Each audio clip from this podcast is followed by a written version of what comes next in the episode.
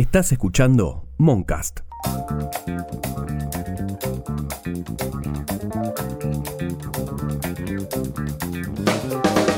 El 30 de octubre de 2020, la Cámara de Senadores le dio media sanción al proyecto de ley de etiquetado frontal de alimentos. Casi un año después, diputados y diputadas de la Nación siguen sin discutir en la Cámara Baja la normativa que busca prevenir la malnutrición con la colocación de un octógono negro en los envases de los alimentos que tengan exceso de componentes como azúcares, sodio, grasas saturadas y grasas totales. Además, busca prohibir la inclusión de personajes infantiles, animaciones y celebridades en los envases y la participación o promesa de participación en concursos, juegos o eventos. Aprobada solo en un plenario de comisiones, esta ley tiene una oposición intensa por parte de la industria, como la coordinadora de empresas alimenticias, COPAL, presidida por Daniel Funes de Rioja, y el Centro de la Industria Lechera, SIL, que representa a pequeñas, medianas y grandes empresas del sector. Mi nombre es Rosaura Barleta y hoy vamos a hablar con Andrea Graciano, nutricionista, docente y consultora en nutrición de UNICEF Argentina, y José Luis Patiño, diputado nacional de Juntos por el Cambio por la ciudad de Buenos Aires. Etiquetado frontal de alimentos. ¿En qué quedamos? ¿Qué opinás, Andrea, del proyecto de ley de etiquetado frontal de alimentos? Desde UNICEF Argentina, al igual que otras agencias de Naciones Unidas, como la Organización Panamericana de la Salud y la Organización de las Naciones Unidas para la Agricultura y la Alimentación, apoyamos este proyecto de ley porque es un proyecto de ley integral. Es conocido como proyecto de ley de etiquetado frontal, aunque en realidad es una ley de promoción de la alimentación saludable que abarca un paquete de medidas regulatorias que por un lado sí implementan un etiquetado en el frente de los envases que advierte respecto al contenido excesivo de nutrientes críticos porque tienen un efecto negativo en la salud de la población y también incluye otras regulaciones como la regulación de la publicidad, promoción y patrocinio de alimentos y bebidas no saludables dirigidos a niños, niñas y adolescentes y también la protección de los entornos escolares además de otras normas. Por eso es que apoyamos este proyecto de ley y esperamos que se apruebe antes de que pierda estado parlamentario. Desde UNICEF Argentina, al igual que otras agencias de Naciones Unidas como la Organización Panamericana de la Salud y la Organización de las Naciones Unidas para la Agricultura y la Alimentación, apoyamos este proyecto de ley porque es un proyecto de ley integral. Es conocido como proyecto de ley de etiquetado frontal, aunque en realidad es una ley de promoción de la alimentación saludable que abarca un paquete de medidas regulatorias que por un lado sí implementan un etiquetado en el frente de los envases que advierte respecto al contenido excesivo de nutrientes críticos porque tienen un efecto negativo en la salud de la población, y también incluye otras regulaciones como la regulación de la publicidad, promoción y patrocinio de alimentos y bebidas no saludables dirigidos a niños, niñas y adolescentes y también la protección de los entornos escolares, además de otras normas. Por eso es que apoyamos este proyecto de ley y esperamos que se apruebe antes de que pierda estado parlamentario. ¿Y crees que así como está, está, digamos, redondo, que hay que hacerle algunas modificaciones, como plantean por ahí algunos sectores de nutricionistas? Es un proyecto de ley que se ha elaborado a partir de 15 anteproyectos de distintos puestos políticos en el Senado. Ha tenido en cuenta evidencia científica libre de conflictos de interés y también la experiencia de distintos países de América Latina que han avanzado con este tipo de políticas regulatorias. Tiene un amplio, muy amplio apoyo de la sociedad civil. Hay distintas organizaciones de sociedad civil que de hecho vienen impulsando campañas para que este proyecto se apruebe y también por distintos sectores de la academia.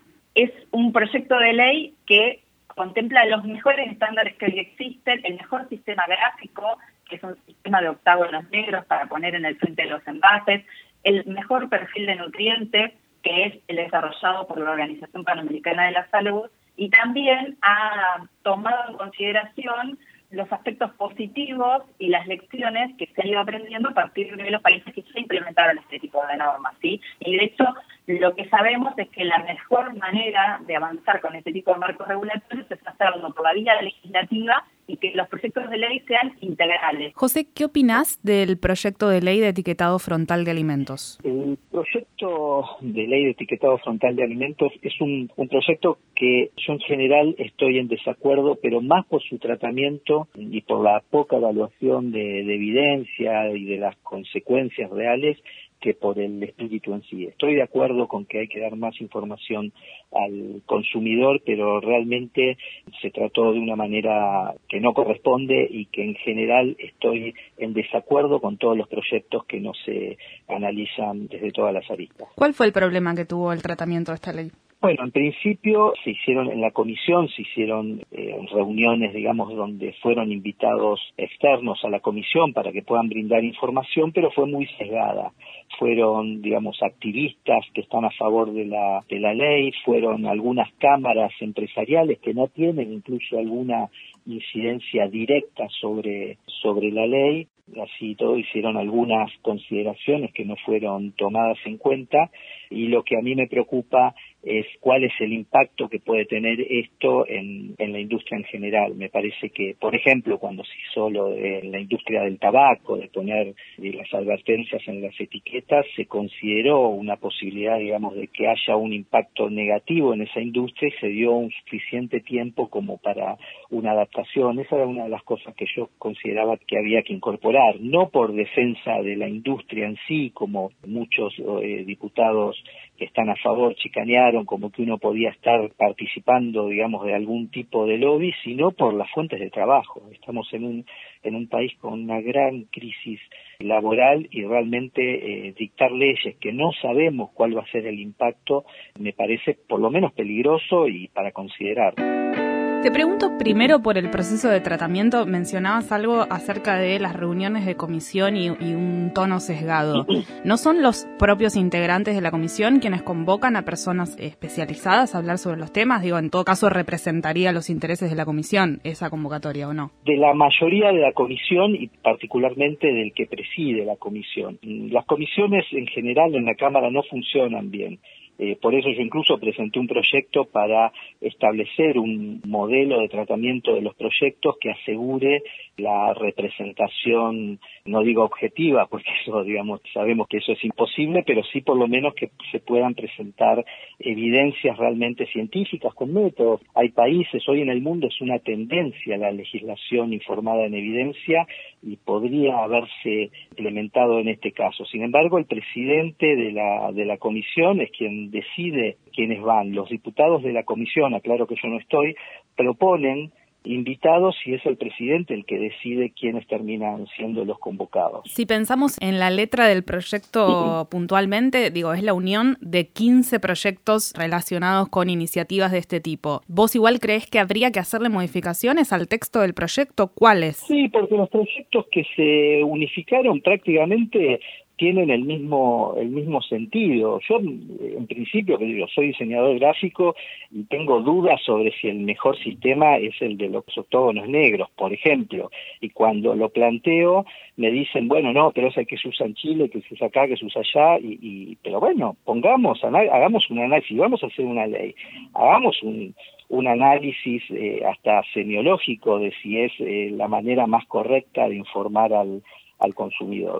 Hay distintos sistemas de etiquetado frontal que han sido ampliamente estudiados. El que ha mostrado ser más efectivo para advertir respecto al riesgo que tiene consumir productos que tienen exceso en estos nutrientes críticos es el octágono, el octágono de color negro, está todo estudiado, está estudiado la forma, está estudiado el color, está estudiado la palabra, y es precisamente el octágono de color negro con la palabra exceso el que ha mostrado ser más efectivo para advertir de que existe un riesgo.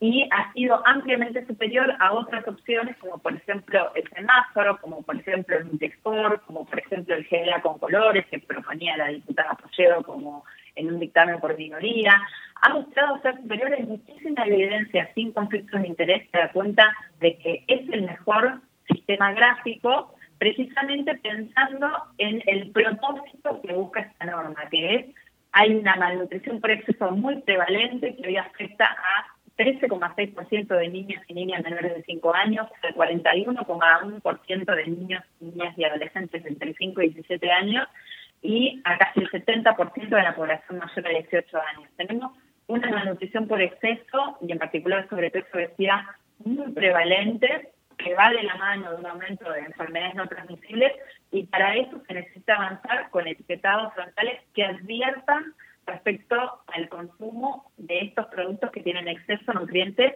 que hacen daño y que generan estos problemas. Por eso es que este sistema gráfico es el que mejor funciona.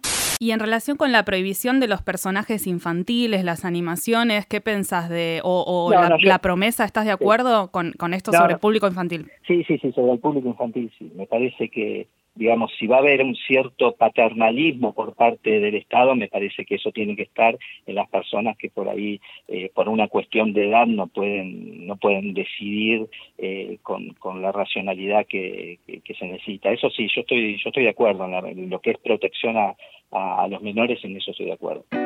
Andrea, te propongo pensar algunos argumentos de quienes se oponen, de sectores que se oponen a este proyecto de ley y ver qué puede surgir de cada uno. Por ejemplo, dicen que tendría un impacto negativo en la industria de la alimentación. ¿Te parece que es verdad, que hay algo de verdad? ¿Cómo lo ves? Esa es una frase que se escucha con bastante frecuencia y es una frase que hemos escuchado en los distintos países que han avanzado con este tipo de regulaciones.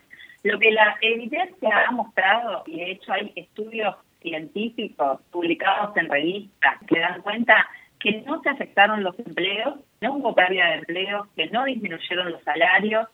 El jueves 2 de septiembre se realizó una jornada donde hubo invitado un economista argentino, pero que estudió el efecto de la implementación de la norma en Chile y dio cuenta de este fenómeno. Hay evidencia también de otro economista, en realidad una tesis doctoral que hizo Nano Barahona, la que mencionaba recién es de Guillermo Paraje. Hay evidencia que da cuenta de que no se afectaron los empleos, no se afectaron los salarios, y lo mismo sucedió cuando algunos países, como por ejemplo México, avanzaron por la implementación de un impuesto a las bebidas azucaradas dijeron que se iba a afectar los empleos, que se iba a afectar la economía y lo que la evidencia mostró es que eso no sucedió. Eso mismo también pasó incluso con regulaciones con respecto al tabaco. No hay evidencia que dé cuenta de que eso que escuchamos con frecuencia realmente suceda. Al contrario, toda la evidencia que tenemos lo que demuestra es que no se afecta la economía, ni los salarios, ni la pérdida de empleo ni tampoco se afecta al comercio internacional, que eso es muy importante porque eso es algo que también hemos escuchado, que avanzar con este tipo de regulaciones iba a afectar la comercialización de los productos, iba a afectar eh, lo que sucedía a nivel de Mercosur y también lo que sabemos es que hay muchísimos productos que ahora Argentina exporta y que se exportan con esos sellos, que se exportan con el etiquetado frontal porque los países que importan esos productos argentinos tienen esas regulaciones. Entonces, la exportación debe ajustarse a las normas de los países donde esos productos ingresan. José, desde quienes impulsan este proyecto de ley, hay un planteo o una respuesta en relación con lo del impacto negativo en la industria de la alimentación. Digamos, plantean que hay estadísticas de otros casos que muestran que no hubo un impacto negativo en la industria. ¿Vos cómo ves esta cuestión? Y, no lo vi. No lo vi porque... Lo el caso de Chile, por ejemplo, se cita. Sí, pero en la comisión lo dijeron así tal cual como lo decís vos, o sea, plantean que hay datos, que estuvo el, diputado o senador, no me acuerdo, de, Chile que planteó esto, no pudo responder muy bien las, con datos concretos eso, más allá de que la industria, o sea, los diputados nuestros no saben cuál es la, el tamaño de la industria que se verá afectada, no saben cuál es la cantidad, eh, eh, cuántos son los empleados que trabajan en, esa industria, pero no lo saben, no lo saben, nadie lo presentó en la comisión y eso era lo mínimo que yo pretendía, capaz que no, capaz que realmente es insignificante, pero no lo tenemos, no lo tenemos, es una discusión muy seria donde incluso las organizaciones lo, lo abordan de una manera seria, pero los diputados eh, lo abordan de una manera superficial y ya te digo, con un cierto postureo, porque queda bien. Ha habido colegas que me dijeron, tenés que apoyarlo porque los jóvenes lo apoyan. Y no me parece es un argumento. Otro planteo es que hay un lobby fuerte de parte del sector empresario. ¿Para vos esto es exagerado, es demonizar? Debe haber, siempre hay lobby. En cualquier lugar del mundo hay lobby, hay lobby también de los, digamos, de las organizaciones de la sociedad civil, eh, hay lobby de, de, los sindicatos, hay lobby de las empresas, eh, eso puede ser, y bueno, los diputados que son más permeables a eso opinarán en función de eso. Yo prefiero desde una cierta independencia que me da hasta de una independencia partidaria, pues si bien integro un bloque, suelo no votar con mi propio bloque y, digamos si estoy en una etapa de ya de retirarme de la política, me tomo esa libertad, digamos, de decir cosas que les pueden molestar a los a los lobbies de, las organizaciones, a los lobbies de los sindicatos y a los lobbies también de los empresarios. Andrea, para pensar por ahí un caso concreto, ¿no? La senadora Silvia Lías de Pérez habla de que se busca demonizar al azúcar, que desampara particularmente a la provincia de Tucumán porque es una industria que tiene más de 60.000 empleos. Bueno, está este planteo en relación al empleo y a los impactos en la industria, para vos no tendría. La evidencia lo que ha mostrado es que no tiene ese efecto y es bastante frecuente también escuchar que este tipo de normativas demoniza los alimentos, la realidad es que no demoniza, informa, y de hecho en los países que avanzaron con estas regulaciones como Chile, Uruguay, México, Perú, lo que se ha visto es que hay una valoración muy positiva por parte de la población que valora que esa información esté en el frente de los envases, también la utilizan al momento de tomar decisiones de compra y hay bastantes documentos que dan cuenta de que estas frases que escuchamos con bastante frecuencia, que vos nombrabas recién, son mitos. Y hay, por ejemplo, un documento de la Organización Panamericana de la Salud que analiza el etiquetado frontal a nivel regional y va tomando cada uno de estos argumentos que escuchamos con frecuencia y va aportando la evidencia que da cuenta de por qué en realidad es un mito y no es una realidad eso. Y también hay un documento, UNICEF Argentina desde hace varios años viene impulsando una coalición nacional para prevenir la obesidad de niños, niñas y adolescentes y hay un documento que se hizo desde la coalición nacional que precisamente lo que hace es analizar los mitos circulan en torno al etiquetado frontal. Y esto que nombraba recién, lo de que el etiquetado demoniza alimentos, es uno de los mitos que están abordados en este documento y el documento se puede descargar de la página que es prevenirobesidadinfantil.org. No la conozco a ella personalmente, pero sí lo hablé con Domingo Amaya, que es un diputado de, Tucumán, que también está en contra por el mismo sentido. Lo único que puedo, puedo decir es que en ese caso lo que ellos tienen el derecho a exigir es que se evalúe el impacto que se evalúe cómo va a ser la transición, porque pensar que una provincia azucarera va a cambiar su matriz productiva de un día para el otro realmente podría ser terrible. Entonces, lo que sí me parece que ellos, en todo caso, representando a, su, a los votantes de su provincia, lo que pueden hacer es decir, bueno, tenemos que trabajar en una transición, como se hizo con las tabacaleras. Siempre el ejemplo es bueno, ¿no? Misiones también estuvo en alguna oportunidad con ese tema con las tabacaleras. Yo los entiendo, no los apoyo, me parece que de la misma manera que te digo una cosa, también te digo la otra. Ponerse en vocero, digamos, de determinadas industrias porque sostienen económicamente a la provincia es como demasiado. Yo lo que sí me preocupa ahí es, bueno, cuántas personas trabajan en esa industria y cuántas personas podrían quedarse sin trabajo si no se hace una transición hacia algún tipo de producción diferente o sea, se podría pensar en, un mediano plazo, decir, bueno, ¿qué hacemos con la industria azucarera que va a estar impactada por una ley de este tipo? ¿Cómo colaboramos también desde el Estado, que es el que toma la decisión, cómo se da la posibilidad que esa industria se reconvierta, pero no para ayudar a los industriales ni a los dueños de la empresa, sino para ver qué hacemos con las personas que quedarían sin trabajo si es que el impacto es eh, grosero. Andrea, estábamos hablando de la mirada sobre los alimentos y algunos planteos en relación a esta idea de que se demonizan los alimentos. Otro de los argumentos tiene que ver con que se plantea que se subestima la habilidad de los consumidores por esto de tener que anunciar en un octógono qué es lo que tienen cuando ya están los ingredientes. ¿Cómo, cómo ves este planteo? Bueno, hay evidencia en distintos países, pero también en Argentina, que lo que da cuenta es que la información nutricional en nuestro país es obligatoria y la segunda encuesta nacional de nutrición y salud que mostró es que menos de un tercio de la población lee la información nutricional y de los que la leen solamente la mitad la comprende. Es decir, que los valores hoy lo que muestran es que en Argentina hay más de un 85% de la población que no comprende la información, no lee y no comprende la información nutricional que está en los envases y lo que se ha visto en países que tienen etiquetado frontal es que esa información se utiliza al momento de tomar decisiones de compra. Es decir, que el tener esa información en el frente de los envases hace que la información nutricional se tome en cuenta al momento de elegir un producto, un alimento o una bebida en una góndola. Lo que se ha visto es que funciona y que también la industria ha mejorado el perfil nutricional de los productos que ofrece, que los productos han mejorado, han disminuido la cantidad de azúcares, ha disminuido la cantidad de sodio, también es un etiquetado, el etiquetado de advertencias con el sistema gráfico de octágonos de color negro, que es muy fácil de comprender incluso por población de bajo nivel educativo, de bajo nivel socioeconómico, por niños y niñas pequeños.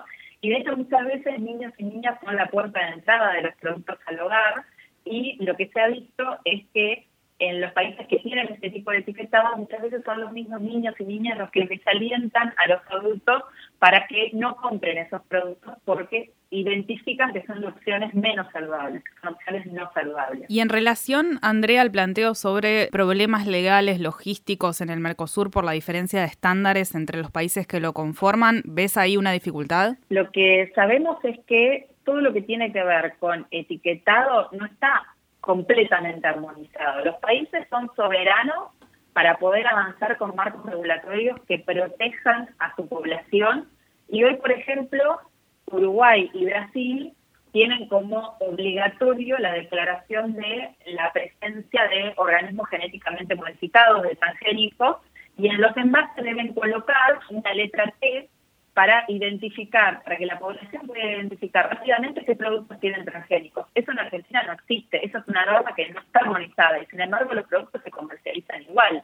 Lo mismo sucede, por ejemplo, con el tema del gluten. Hay distintos aspectos que no están armonizados a nivel del Mercosur. Y de hecho, Uruguay tiene etiquetado frontal de manera obligatoria, un etiquetado de advertencia, Brasil avanzó recientemente con la aprobación de un etiquetado de advertencias. Los países van avanzando, entonces Argentina podría hacerlo también. Argentina es soberana para poder implementar de manera obligatoria un etiquetado frontal y hoy por hoy los productos se siguen comercializando a pesar de que hay países como Uruguay y Brasil que ya avanzaron con una norma de etiquetado frontal y Argentina podría hacerlo tranquilamente. No es un impedimento. ¿Crees que si se aprueba la ley podría haber, eh, José, alguna dificultad en el intercambio de productos alimenticios, por ejemplo, entre los países que forman parte del Mercosur?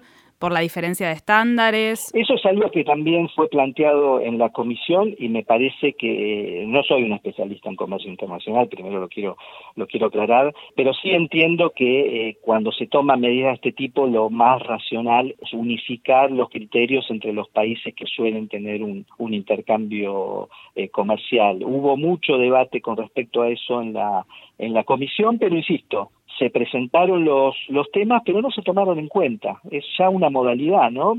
Hablar, decir lo que, lo que querés decir, pero el, el, dictamen ya prácticamente está hecho. Andrea, y la última para pensar en estos argumentos de la contra, otra cuestión tiene que ver con los parámetros de la Organización Panamericana de la Salud, en los que, digamos, se basaron para redactar este proyecto de ley. Y hay un planteo en relación a que Argentina no está apta para alcanzar esos parámetros. ¿Podés contarnos cuáles son? Sí, un sistema de etiquetado frontal tiene dos componentes. Un sistema gráfico, que es lo que comentaba, un sistema de octágonos negros, es lo que está previsto en nuestra ley con la palabra exceso en y con dos leyendas que informan cuando un producto tiene caseína o edulcorantes.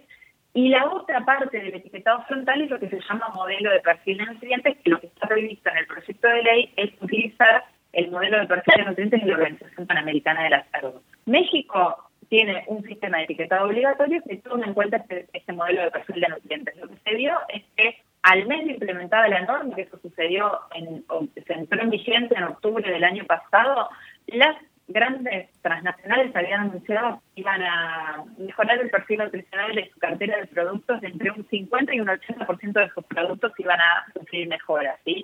O lo que se ha visto es que cuando los países avanzan con este tipo de normas, la industria alimentaria se adapta y no solamente se adapta, sino que mejora productos más saludables y con menos contenido de nutrientes críticos. Y el asesor regional de la Organización Panamericana de la Salud lo que mostraba es que hoy por hoy la población consume de dos a tres veces productos con un mayor contenido recomendado de estos nutrientes críticos y eso lo que hace es favorecer la malnutrición por exceso, el sobrepeso, obesidad las enfermedades no transmisibles relacionadas con la alimentación. Y si se avanza con este tipo de regulaciones, se estima, por ejemplo, en México, que haya una reducción de costos del Estado en tratamiento de aspectos vinculados a la obesidad de 1.8 mil millones de dólares.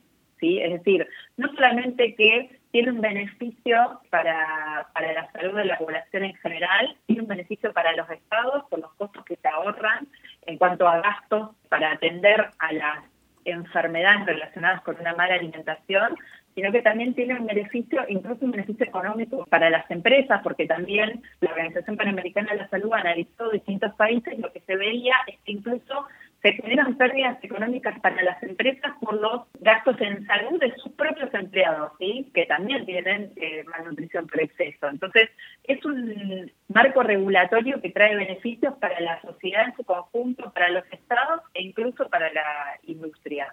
¿Y por qué crees, Andrea, que un sector empresario se resiste a esta ley? Es lo que se ha visto en los distintos países de, de la región de las Américas que han avanzado con este tipo de marcos regulatorios lo primero que se ve es que en general se oponen.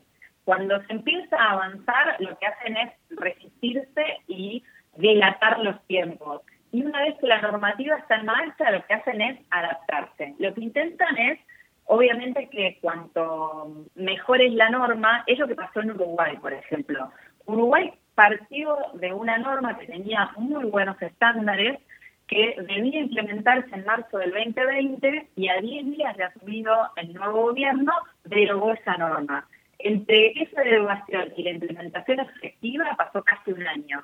El etiquetado se empezó a implementar de manera obligatoria en marzo de este año y en ese periodo se modificó tres veces la norma.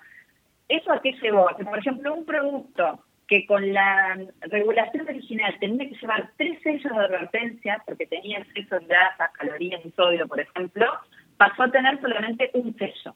Entonces, eso es lo que logra la industria, que si se flexibilizan los puntos de corte hay menos productos que son alcanzados por el etiquetado frontal o cuando son alcanzados tienen que informar menos cantidad de nutrientes, no porque haya mejorado la calidad nutricional del producto, sino porque se flexibilizó el punto de corte.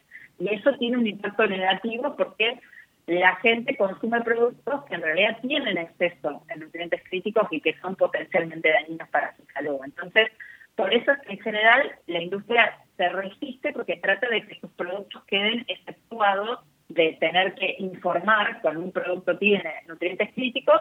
¿Y por qué se resiste? Porque efectivamente funciona el etiquetado y la gente tiene en cuenta esa información y transforma su decisión de compra hacia productos que son más saludables y nutritivos. Nutrición, sobrepeso, ultraprocesados, lobby, octógonos. ¿En qué quedamos? Este podcast es una producción de Moncast. Norman Flores y quien les habla, Rosaura Barleta. Si te gusta lo que hacemos, podés colaborar entrando a cafecito app barra en que quedamos.